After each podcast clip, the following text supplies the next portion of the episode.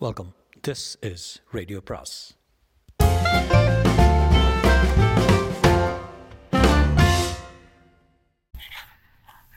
சுஜாதாவின் வண்ணத்து பூச்சி வேட்டை பாகம் மூன்று.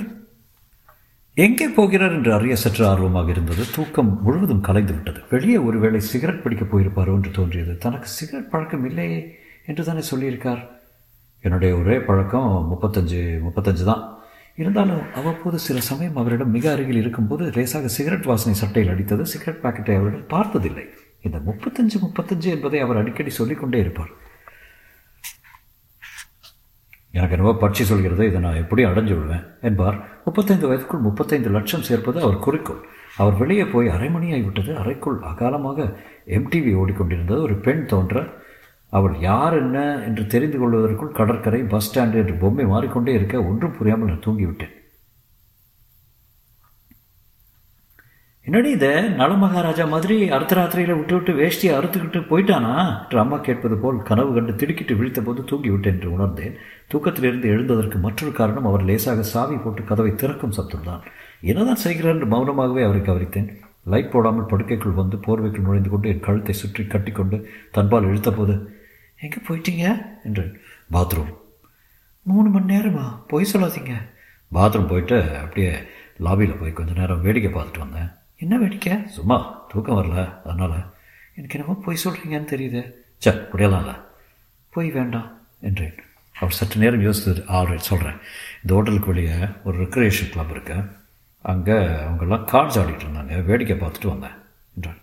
நீங்கள் ஆடலையா? இல்லை என்றான். சற்று நேரம் விட்டு அவரை கட்டிக்கொள்ளும்போது சட்டை பையில் உறுத்தியது காகித கட்டு போல இருந்தது சில்லறை உதிர்ந்தது. இது என்ன என்று படுக்கை அருகில் இருந்து விளக்கை போட்டால் நூறு பத்து என்று ரூபாய் நோட்டுகளாக இருந்தன. நேரு எதுக்காக பணத்தை இப்படி லூஸாக வச்சுருக்கீங்க? அவர் இதுக்கு தான் பையெல்லாம் தோ நோண்டக்கூடாதுன்னு பெரியவங்க சொல்லியிருக்காங்க என்றார். எனக்கு சட்டென்று தோன்ற அந்த கிளப்பில் கார்ட்ஸ் ஆடிக்கொண்டிருந்தவங்க காசு வச்சா? என்றேன். ஆமாம் ஹைஸ்டேக் ஆடினாங்க பப்ளு ஆட்டம் கொஞ்சம் கொஞ்சம் தான் நான் ஆடினேன். அதுலேயே ஆயிரம் ரூபா சேர்த்தேன் பிகினஸ் லக்கு. ஆடல நீங்களே? அப்படி சொல்லு. நேத்தி கூட ராத்திரி எங்கே போயிருந்தீங்களா? நேற்று ராத்திரி நாம் சினிமா போகல. அப்புறம் நடுராத்திரி? சின்ன விஷயத்தையெல்லாம் போட்டு மனசை குழப்பிக்காத. இது சின்ன விஷயமா என்ற குழப்பமாக தான் இருந்தது. அந்த நூறு ரூபாய் நோட்டுகளை பார்க்க பயமாக இருந்தது. நம் பணம் இல்லை அது. உங்களுக்கு தினம் கார்ட்ஸ் ஆடியே ஆகணுமா? என்று சேச்ச நான் சும்மா இருக்க ஏன் கேட்குறேன் என்றார். இல்லை ஏரோப்ளைனில் கூட என்னை இழுத்து வச்சு சீட்டாடினீங்களே அதனால் அது ஒரு பழக்கமானுட்டு இல்லை இல்லை இல்லை பழக்கம் இல்லை. சரி. ஆனால் நான் எப்போ எப்போ விளையாடினாலும் ஜெயிக்காமல் வர மாட்டேன் அதான். போட்ட பணத்தையாவது எடுத்துகிட்டு தான் வருவேன். தொடர்ந்து இன்றைக்கி பாரு ஒரு ஆட்டம் கை பூரா ஜோக்கு சீக்வன்ஸ் வரல புக் கொடுத்தேன். ஃபுல் புக்கு அந்த கிளப்பில் ஆயிரம் ரூபாய். ஆனால் அடுத்த ஆட்டமே ஃபுல் பண்ண உடனே பிக் அண்ட் டிக் ஆகிடுச்சு என்ன பார்க்குறேன் என்றார். எனக்கு நீங்கள் சொல்கிறது எதுவுமே புரியல. ரம்மி ஆடினதில்ல நீ? ஆடியிருக்கேன் ஏதோ பொழுதுபோக்காக ஒருத்தர் ஒருத்தர் பார்த்துட்டு செட் சேர்க்கறதுக்குன்னு விளையாடுவோம். நீங்கள் சொல்கிற சூதாட்டம். ரெண்டு விதிகளும் ஒன்று தான் இப்போ பப்ளுன்னா ஜோக்கருக்கு கீழே இருக்கும் கார்டு ரெண்டு டைமண்டும் எனக்கு இதில் ஆர்வம் இல்லை. எனினும் புதுசாக கல்யாணமானவர்கள் கணவன் சொல்வதை எல்லாம் சுவாரஸ்யமாக கேட்டுத்தான் ஆக வேண்டும் என்கிற எழுதாத விதியின் கீழ் அதை கவனித்து கண்டு கேட்டேன். அவருக்கு சீட்டை தவிர வேறு எது ஆர்வம் உண்டு என்று கேட்டதில் ஸ்டாக் மார்க்கெட் பற்றி மஃபத்லால் டிஸ்கோ டெல்கோ என்று டிஸ்கோ டெல்கோ என்று மணிக்கணக்காக பேசினார். மத்தியான வேளைகளில் பெங்களூர் தெருக்களின் கதகதப்பில் அறைந்தோம் ரசல் மார்க்கெட் போய் பேசும் கிளிகளை பார்த்தோம். பிரிகேட் ரோட்டில் எலக்ட்ரலேட்டர்களில் ஏறி எஸ்கலேட்டர்களில் ஏறி வண்ண விளக்குகள் படைத்த கடைகளில் வண்ண வண்ண குப்பைகளை கண்டுகளித்தோம். கமர்ஷியல் ஸ்ட்ரீட்டில் கார்பெட் பார்த்தோம். சைக்கிள் சக்கர வண்டியில் கரிக்கனலில் சோளக்கண்டைகளை விசிறி விசிறி சுட வைத்து காரமாக மசாலா தடவி தீத்து கொடுத்ததை இருவரும் பாதி பாதி குறித்தோம். திருமண வாழ்க்கையில் இத்தனை சுந்தரங்கள் இருப்பதை ஒரு நாளிலேயே காலி பண்ணி தீர்த்து விட்டார் போலத்தான் இருந்தது. இரவு வர ஒரு விதமான கலக்கம் தயக்கம் ஆர்வமும் அச்சமும் ஏற்பட்டன. ஆர்வம் படுக்கையில் நிகழப்போவதில் அச்சம் அதற்கு பின் நல மகாராஜா எழுந்து போயிடுவாரா என்று எதிர்பார்ப்பு. மூன்றாவது தினம் ராத்திரியில் விளக்கணைத்து படுத்து பத்தாவது நிமிஷம் அவர் எழுந்தபோது நான் விழித்திருந்தேன் எங்கே கிளம்பிட்டீங்க? என்றேன். ஒரு நிமிஷம் ஒரு நிமிஷம். சொல்லிவிட்டு யோசித்த போது நீ வாய என்றார். எங்கே? அந்த கிளப்புக்கு நான் மாட்டேன். அங்கே எல்லோரும் ஆம்பிள்ளையாக பிள்ளைகள் இருந்தால் ரீடிங் ரூம் இருக்கிறதா? லைப்ரரி இருக்கு. இந்த ராத்திரி திறந்திருக்குமா? ராத்திரி தான் திறந்திருக்கான். தினம் போக வேண்டாமா? வேண்டுமா? என்றேன். அர்ஜுன் படுக்கை அருகில் உட்கார்ந்து கொண்டு நான் சொல்கிறத கவனமாக கேளுங்க இது எனக்கு பழக்கம் கிழக்கம் இல்லை சீட்டாடுறது எனக்கு பழக்கம் இல்லை. நான் சொன்னேன் பாரு முப்பத்தஞ்சு லட்சம் லட்சியம். அதை அடையிறதுக்கு இந்த கிளப்பில் நிறைய பணக்காரங்க ஆடுறாங்க. அவங்களுக்கு பணத்தின் மதிப்பு மதிப்பு தெரியறதே இல்லை. ஒரு நாளைக்கு பத்தாயிரம் இருபதாயிரம் எல்லாம் சகஜமாக இழக்க காத்துட்ருக்காங்க நான் சயின்டிஃபிக்காக ஆடுவேன். ஒவ்வொரு நாளும் ரெண்டாயிரம் மூணாயிரம் ஜெயிக்கிறேன். பெங்களூரில் இருக்கிற பத்து நாளில் ஒரு இருபத்தஞ்சாயிரமாவது க்ளீன் பண்ண போகிறேன் அந்த அளவில் நம்ம லட்சியத்துக்கு அருகே போகிறேன் இல்லையா? அதனால் என்ன ரெண்டு மணி நேரம் ஆட விடு. என்ன? உங்கள் இஷ்டம். என்றேன் வேறு என்ன சொல்ல? அவர் எனக்கு முத்தம் கொடுத்து விட்டு மஃப்ளரை சுற்றி கொண்டு டார்ச் லைட் எடுத்துக்கொண்டு ஆட கிளம்பி விட்டார். எனக்கு ஏற்பட்ட உணர்ச்சியை இனப்பிரிக்க முடியாமல் திணறினேன். பெங்களூரில் பதினைந்து நாளும் தவறாமல் ராத்திரி இரண்டு மூணு மணி நேரம் வெளியே போய் வந்தார். வரும்போது அவர் சட்டையில் தவறாமல் சிகரெட் வாசனை அடித்ததற்கு விளக்கமாக நான் குடிக்கிறதில்ல. அவர்கள் குடிக்கும் புகை என் சட்டையில் ஏறுது என்றார். வந்த கையுடன் சம்பாதித்த பணத்தை கணக்கு போட்டு ஒரு சிறிய நோட் புத்தகத்தில் எழுதி கொண்டு இன்னி மொத்தம் பதினைந்து நாளில் பதினேழாயிரம் பண்ணியதாக சொன்னார். லட்சியத்துக்கு எட்டாயிரம் குறைவு என்றார். அவர் என் முகத்தில் கேலியை தேடினார். அப்போதுதான் அவருடைய சில நம்பிக்கைகளும் எனக்கு புரிய ஆரம்பித்தன. தெருவில் போகும்போது கார்களின் எண்களை கூட்டிக் கொண்டு எட்டு வரும் ஒன்பது வரும் என்பார். எந்த லாட்ரி டிக்கெட் ஆனாலும் வாங்கிவிடுவார். ஒரே ஒரு நாள் ரெக்லஸாக ஆடி ஒரே ஹேண்டில் பதினெட்டாயிரம் போயிடுச்சு. டேபிளை மாற்றிடலாம் என்றார் எனக்கு கஞ்சம் நாகப்பா கடையில் ஒரு செயின் வாங்கி தந்தார். ஒன்றுக்குள் ஒன்று பொருந்துகிற மாதிரி அண்ட் வைத்து நடுவே சின்ன பூவில் அமெரிக்கன் டைமண்ட் சின்னதாக வைத்து அழகான சங்கிலி. புதன்கிழமை ரேஸுக்கு அழைத்து சென்றார். குதிரைகள் இல்லாத குதிரை ரேஸ் ஆஃப் கோர்ஸ் பெட்டிங் என்று ஹைதராபாத்தில் ஓடும் குதிரைகள் மேல் இங்கே கட்டலாம்.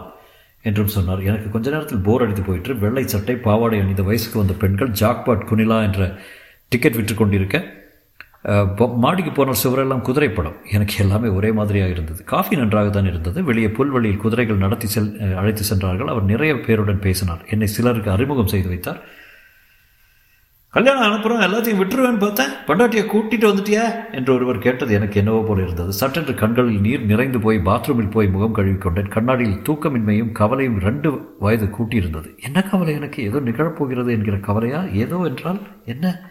பெங்களூர் எனக்கு அறுத்து போய்விட்டது. பிருந்தாவன் எக்ஸ்பிரஸில் சென்னை கிளம்பியதும் உற்சாகம்தான் இருந்தது. ஆனால் பழைய பூதம் புறப்பட்டது. வண்டி கிளம்பின மறு நிமிஷம் பெட்டியிலிருந்து கார்ட்ஸ் எடுத்துக்கொண்டு எனக்கும் தனக்கும் பதிமூன்று சீட்டு போட்டார்.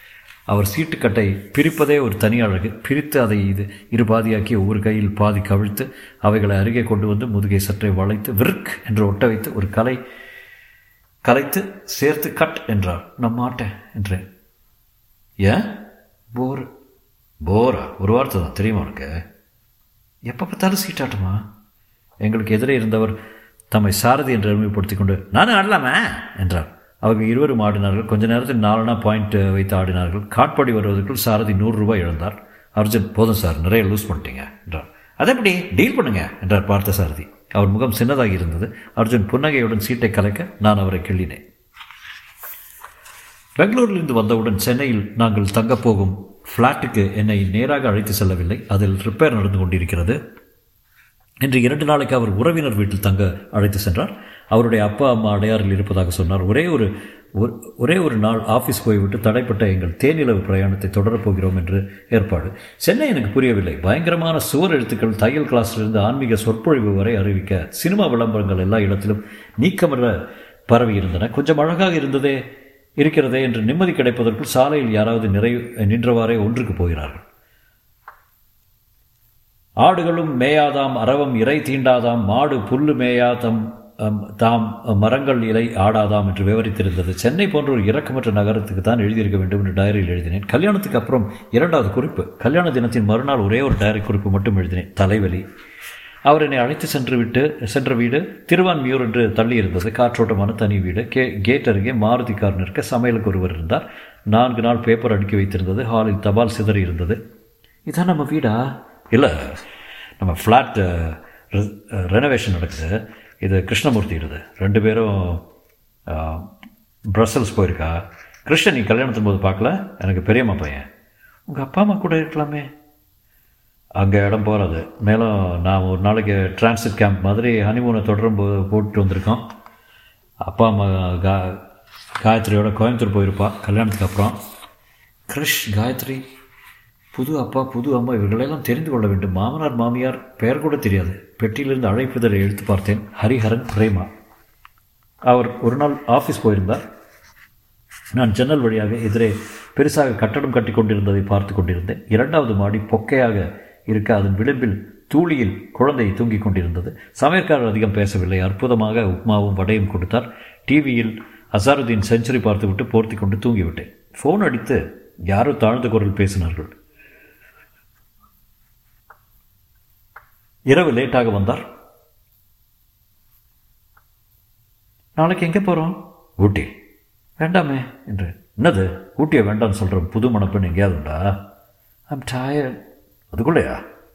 ஊட்டிக்கு பஸ் பிடிக்க புறப்படுமன். கூட அவர் ஃபோன் பண்ணி கொண்டிருந்தார். அவர் பேசியது எனக்கு புரியவில்லை. யூரோ இஷ்யூ கிராசிம் எஸ்ஆர் குஜராத் இண்டோ கல்ஃப் என்ற அதிகாலை படுக்கை கருகில் டெலிஃபோன் பேசினால் யாருக்கு தான் கடுப்பாக இருக்காது?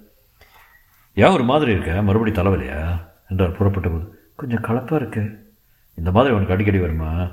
என்னது? தலைவலி. இப்போ தலைவலி இல்லை கலப்பு என்றேன். அது மட்டும்தானே? மேலே கோபம் கீபம் இல்லையே? இல்லை. என்றேன் சுருக்கமாக.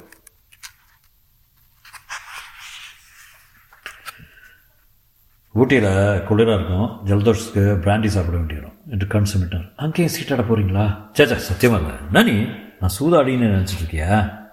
இல்லை. சும்மா இருக்கிற நேரத்தில் நீ தூ தூங்கி கொண்டு இருக்கிற நேரத்தில் தானே பொழுதுபோக்கத்தானே விளையாடினேன் ஜெயிக்கவும் ஜெயிச்சேனே தெரியாதா? மொத்தம் இருபத்தைந்தாயிரம் பண்ணிட்டேன். நம்ம ஹனிமூன் செலவெல்லாம் அங்கேயே மீட்டாச்சு என்ற சந்தோஷத்துடன். எனக்கு கருண் இல்லத்தில் ஒரு கார்டிகன் வாங்கி கொடுத்து இதை போட்டுக்கொண்டா நீ தேவதை போல் இருப்ப என்றார். விலை தெரியுமா? எண்ணூறு ரூபாய். இதுவும் ஜெயித்த பணத்துலேருந்து வாங்கினது தான் ஸ்டேஷனுக்கு எதிராக இருந்த பஸ் பஸ் நிலையத்தில் வரிசை வரிசையாக வெளியூர் பஸ்கள் காத்திருக்க நாங்கள் ஏறிக்கொண்ட பஸ் வசதியான இருக்கைகள் வைத்து கூரையில் சினிமா பாட்டு பாடிக்கொண்டிருந்தது. நானும் அவரும் முன் சீட்டில் உட்கார்ந்து சாய்ந்து கொண்டபோது அவரிடம் சரியாக நடந்து கொள்ளவில்லை என்கிற அதிருப்தி ஏற்பட்டு அவர் முழங்கையை பற்றி அவர் மேல் முகத்தை கன்றுக்குட்டி போல தேய்த்து கொண்டேன். அவர் என்னை முதுகில் தட்டி இறுக்கிவிட்டு பயப்படாத அவனை ராணி போல வச்சுக்கிறேன் என்றார். அப்போது அர்ஜுன் அர்ஜுன் என்று குரல் ஜன்னலுக்கு வெளியே கேட்க ஒருவன் மஃப்ளரும் திறந்த கோட்டும் கலைந்த தலையுமாக வெளியே நின்று கொண்டிருந்தான். கையில் பாட்டில் வைத்திருந்தான். மற்றொரு கையில் சிகரெட் அவன் என்னை பார்த்து சிஸ்டர் அர்ஜுன் இருக்கிறாரா? என்றார் நான் உங்களை யாரும் கூப்பிட்றாங்க என்று சொல்ல அவர் இடம் மாற்றிக்கொண்டு எட்டி பார்த்தார். ஓ இவனா? அர்ஜுன் என் பணத்தை கொடுத்துருப்பா. பெண்டாட்டி நகையெல்லாம் விற்ற பணம் என்றான் ஹே நத்திங் டூயிங் ஹைஸ்டேக் ஆடாதுன்னு சொல்லி சொல்லி கேட்காம தானே ஆட்டத்தில் தோத்த. கிளப் பேங்க் ரூல் என்ன? சொல்லுப்பா. அர்ஜுன் ப்ளீஸ் ப்ளீஸ் ஏ போடா போலீஸை கூப்பிடுவேன் பெண்டாட்டி நகைப்பா. எனக்கும் பொண்டாட்டி இருக்கா? எனக்கும் பணம் தேவை இருக்கியா? உன்னை சீட் பண்ணா கூட பண்ணா சொல்ல. இல்லை. பின்ன என்ன எப்படி பணத்தை கேட்கலாம் நீ ஒரு மனிதாபிமானம்ப்பா அதுக்கெல்லாம் இந்த ஆட்டம் இல்லை. இப்போ போறியா முதல்ல? இந்த குடிப்பழக்கத்தை நிறுத்து. அதுக்கால யாரும் குடிக்கிறதில்ல. அவன் அர்ஜுனை பார்த்த கையோடு என்னையும் பார்த்து சிஸ்டர் சொல்லுங்க என்றான். இப்போ போறியா இல்லை சிஸ்டரா சிஸ்டர் என்று அதட்டினான். ஒரு டென் ருபீஸ் கொடுப்பா சிகரெட்டுக்காவது என்ன கேட்குறான் என்றேன். நீ சுமார். இந்த பையிலிருந்து இரண்டு ரூபாய் எடுத்து கொடுத்து இது போதும் ரெண்டு சிகரெட் வாங்கிக்க. எல்லாம் அரை பாக்கெட் சார்மினார் வாங்கிக்க. போ என்றான்.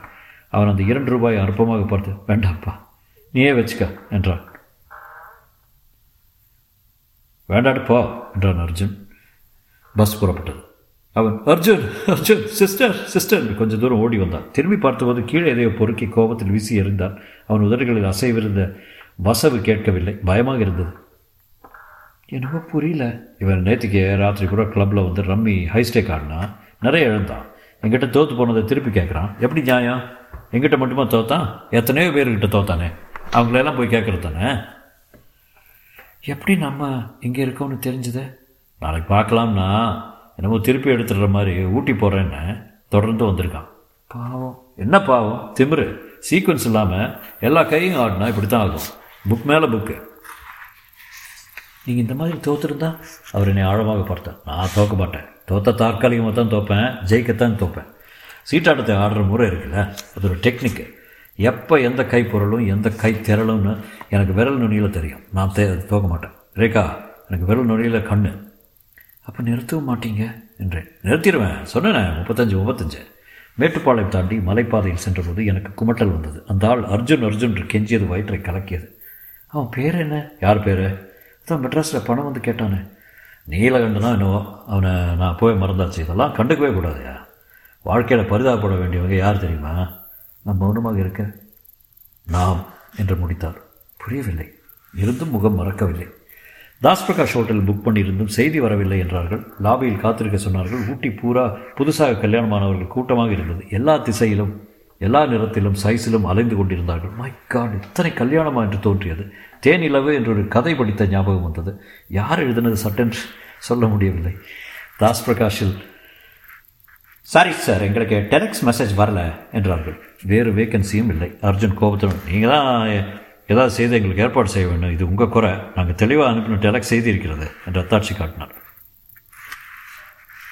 ஃபன் ஹில்னு ஒரு ஐந்து நட்சத்திர ஹோட்டல் இருக்கிறது. ரூம் வாடகை கொஞ்சம் அதிகம். வேண்டாம் கொடைக்கானல் போயிடலாமே என்று அர்ஜுன் அருகில் போய் கொஞ்சம் தாழ்ந்த குரல் சீட்டாட்டுக்களுக்கு உண்டா என்று கேட்டார். பேக் ஆடுவாங்க பார்த்துருக்கேன். பேக் கேம் ஆடுவாங்க பார்த்துருக்கேன். உடனே ஃபோன் பண்ணி ரிசர்வ் பண்ண சொல்லிடுறேன் அர்ஜுன் வேண்டாம் கொடைக்கானல் போயிடலாமே. ஊட்டி கொடைக்கானல் எல்லாம் ஒன்று தான் ரேகா. வந்த காரியத்தை முடிக்காமல் போகாது என்றார். என்ன ஸ்டேக் ஆடுவாங்க தெரியாது சார் ப்ரைவேட்டாக ஆடுறாங்கன்னு கேள்விப்பட்டேன். அங்கே மைக்கேல்னு இருக்கார் அவர் விவரம் சொல்லுவார். பேக்காம்னு என்ன? என்று. அது ஒரு சுவாரஸ்யமான விளையாட்டு. மூணு சீட்டு மாதிரி நாலாவது கார்டு ட்ரா பண்ணும். ஐயோ ஐயோ மறுபடி சீட்டாட்டமா நான் வர்றேன் யார் ஆட போகிறா ஊட்டி சுத்த பார்க்க தானே வந்திருக்கோமே தவிர ராத்திரி ரிலாக்ஸ் பண்ண மிஞ்சி போனால் ஒரு அரை மணி நேரம் ஆட போகிறேன் நான் அர்ஜுன் மண்டையில் என் புதிய கைப்பையால் அடித்தேன். வலித்திருக்க வேண்டும் அவர் சிரிக்கவில்லை. ஊட்டியில் மட்டக்குதிரை மேல் நடத்தி அழைத்து சென்ற போதும் ஏரியில் போட்டு விட்ட போதும் பொட்டானிக்கல் கார்டனில் உலாவிய போதும் அடிக்கடி கைகாடுகிறதை பார்த்து கொண்டிருந்தார். சாயங்காலம் ஏழானதுமே பரபரவென்றிருந்தார். சட்டென்று சாப்பிட்டு விட்டு அறைக்கு போகலாம் என்று அவசரப்படுத்தினார். எதற்கு சீட்டாடவா? சச்சா ஹனிமூன் வந்திருக்கோம். எதுக்குன்னு கேட்குற நீயே? அதுக்கு தான் அறை உசத்தி அறை ஆயிரம் ரூபாய்க்கு மேலே இருக்கும் என்று தோன்றியது. எத்தனை வாடகை என்று கேட்டபோது வாடகை பற்றி நீ கவலைப்படுற? அதை நான் இங்கேயே எடுத்துருவேன். பேக்காமன் என் செல்ல விளையாட்டு என்றார். எனக்கு ஏகப்பட்ட புத்தகங்களும் கருப்பு சாக்லேட்டும் வாங்கி கொடுத்தார். விளக்கை அணைத்து படுப்பதிலும் என்னை அணைப்பதிலும் அவசரமாக இருந்தார்.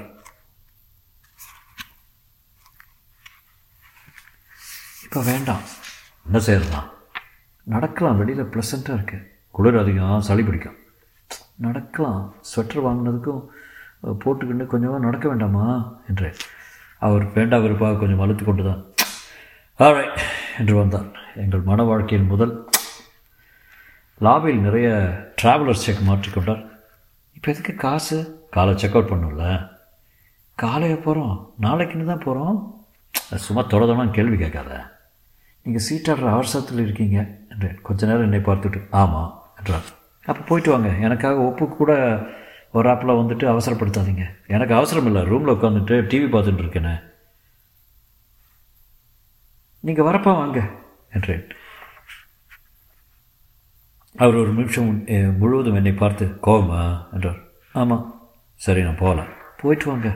நீ வேண்டாம்னா வேண்டாம். எனக்கு என்ன என்ன ஒரு ஆயிரம் ரெண்டாயிரம் பண்ணலாம். ஸ்பேர் டைமில் தான். அதில் எதுவும் தப்பு இல்லை. போயிட்டு வாங்க. சரியாக சொல்லலை கோபத்தோடு சொல்கிறேன் நான் போகல அறைக்கு வந்து கதவை திறக்கும்போது போயிட்டு வாங்குறியா? என்றார். நான் புரியாமல் தடுமாற டிவி பார்த்துட்டேரு அரை மணி நேரத்தில் வந்துடுறேன். என்று அவசரமாக ஸ்வெட்டரை கழற்றி நல்ல சட்டையும் டையும் சூட்டும் போட்டுக்கொண்டு சென்ட்டை காற்றடித்து கொண்டு புறப்பட்டார்.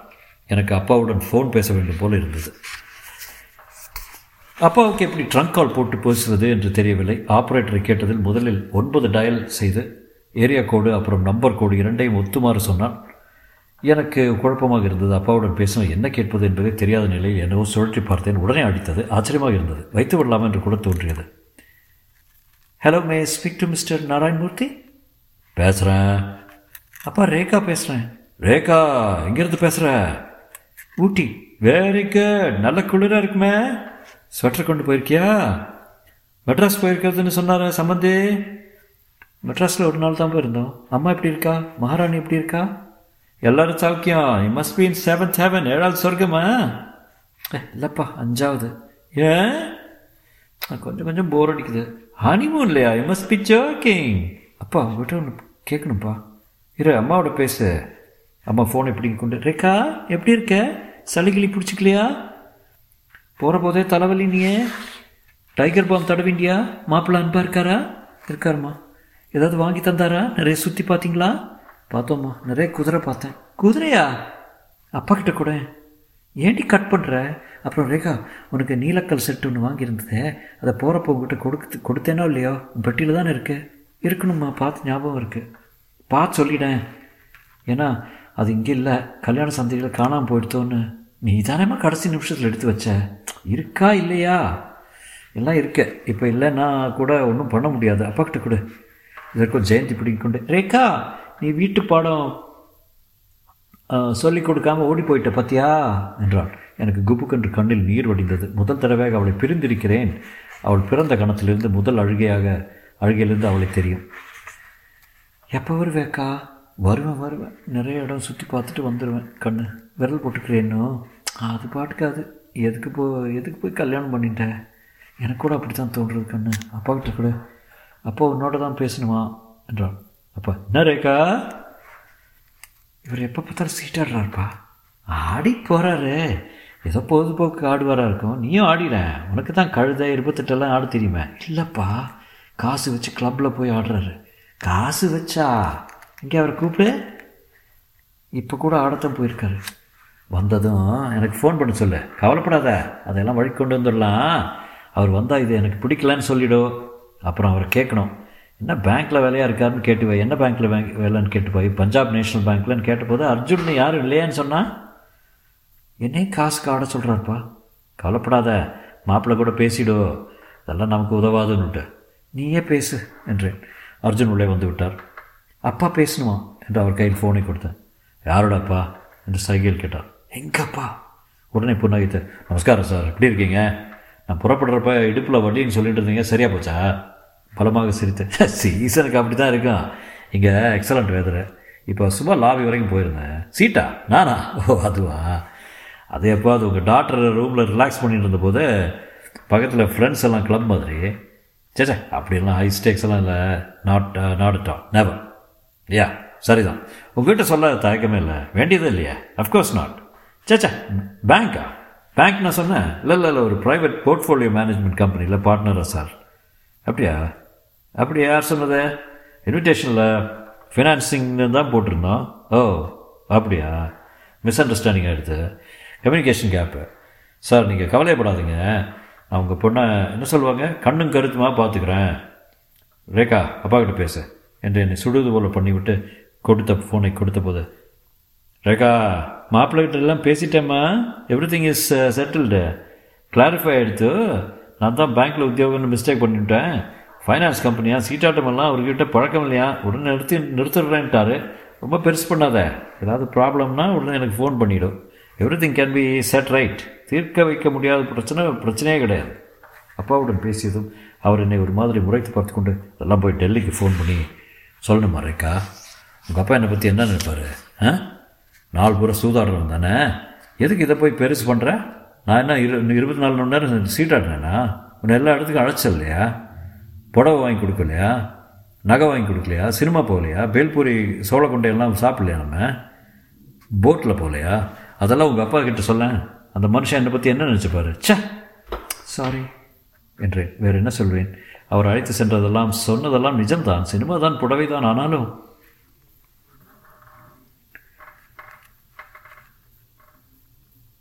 நாம் மன வாழ்க்கையினுடைய ஆரம்பத்தில் இருக்கிறதால இருவரும் ஒருத்தர் ஒருத்தர் சரியாக புரிஞ்சுக்கிறது நல்லது. நம்மக்கிட்ட என்ன ப்ராப்ளம் இருந்தாலும் அதை நாமே தீர்த்து வைக்கிறது தான் நல்லது. இட்ஸ் அவர் ப்ராப்ளம் அதில் உங்கள் பெற்றோரையோ என் பெற்றோரையோ இழுக்க வேண்டாம். அண்டர்ஸ்டாண்ட் இஸ் ஆ கிளியர் நான் அவர் கண்ணை பார்த்து அதை பிடிக்க முயற்சி செய்து முயற்சி செய்து தோற்றேன். நேராக பார்க்க தயங்கினார். ஆனால் கோபம் கன்னத்தில் ரத்த சிவப்பாக இருந்தது. நான் சாதாரணமாக தான் எங்கள் அப்பா கிட்ட சொன்னேன். அவர் என்னடானா கோர்ட் கேஸ் மாதிரி கிராஸ் எக்ஸாமின் பண்ணுறாரு சேச்சா அப்படியே பேசினாரு. அப்படித்தான். என்னவோ உங்களை எல்லாம் ஏமாற்றி விட்ட மாதிரி ஊருக்கு போனதும் முதல் காரியமாக நான் என்ன வேலை பார்க்குறேன் என்ன சம்பளம் வருஷாந்திர போனஸ் எவ்வளோ எல்லாத்தையும் சொல்லிடுறேன். உங்கள் அப்பாவுக்கு எழுதிடுறேன். எல்லாம் ஃபோன் பண்ணி சொல்லிடுறேன். சரி. என்றேன். எனக்கு என்னவோ மன்னிப்பு கேட்கிற அளவுக்கு நான் செய்த அத்தனை தீவிரமான காரியமாக தோன்றவில்லை. அவர் தன் சட்டையை கழற்றி விட்டு வாட்சை கழட்டி விட்டு பாத்ரூம் போனார். படுக்கையில் கிடந்த சட்டையில் ரூபாய் நோட்டுகள் தெரிந்தன. பிளாஸ்டிக்கில் பச்சை சிவப்பாக வட்டங்கள் இருந்தன. அதை எடுத்து பார்த்ததில் அவர் திரும்பி வந்து நான் நோன்ற இது என்ன? டோக்கன் இன்னும் மாற்றிக்கலாம் இன்னும் விளையாட போகிறீங்களா சாச்சா நீ உடனே டெல்லிக்கு போன ஃபோன் பண்ணி புகார் கொடுக்க மாட்டேன்னு என்ன நிச்சயம்? ஒரு தடவை சொன்னால் போதும் என்றேன். நான் அந்த பக்கம் திரும்பி படுத்துக்கொள்ள என்னை இரண்டு மூணு தடவை புரட்டி பார்த்தால் நான் திரும்பவில்லை. உனக்கு பிடிவாதம்னா எனக்கு பிடிவாதம். வராட்டி போ என்றான் சற்று நேரம் கழித்து இருவரும் ஒரே சமயத்தில் திரும்பிக் கொண்டோம். காலை எழுந்தபோது அவர் குளித்து ஸ்வெட்டர் போட்டுக்கொண்டு டூரிஸ்ட் தனமாக கேமரா சகிதம் வந்திருந்தார் காத்திருந்தார்.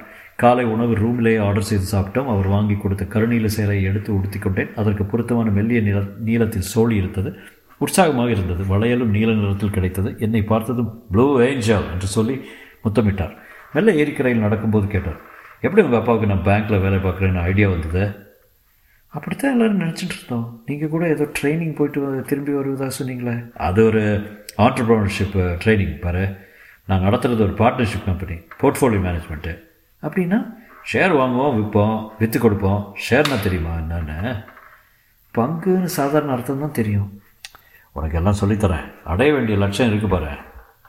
அதுக்கு நீ ஷேர் மார்க்கெட் பற்றி கொஞ்சம் தெரிஞ்சு கொண்டே ஆகணும். அதுதான் என் ஜீவன் என்றார். நான் கலவரத்துடன் எனக்கு அதெல்லாம் வராது. அப்படி சொல்லிட்ட அப்படி நீ என் பார்ட்னரு என் லைஃப்பில் இருக்கிற சகலமானது நீ தெரிஞ்சு கொண்டே ஆகணும். நமக்குள்ளே ஒளிவு முறைவே இருக்கக்கூடாது. நான் அவனுக்கு கீதாஞ்சலியை பற்றி சொல்லி ஆகணும் என்றார். நான் ஏன் அதிர்ச்சி அடையவில்லை? தொடரும்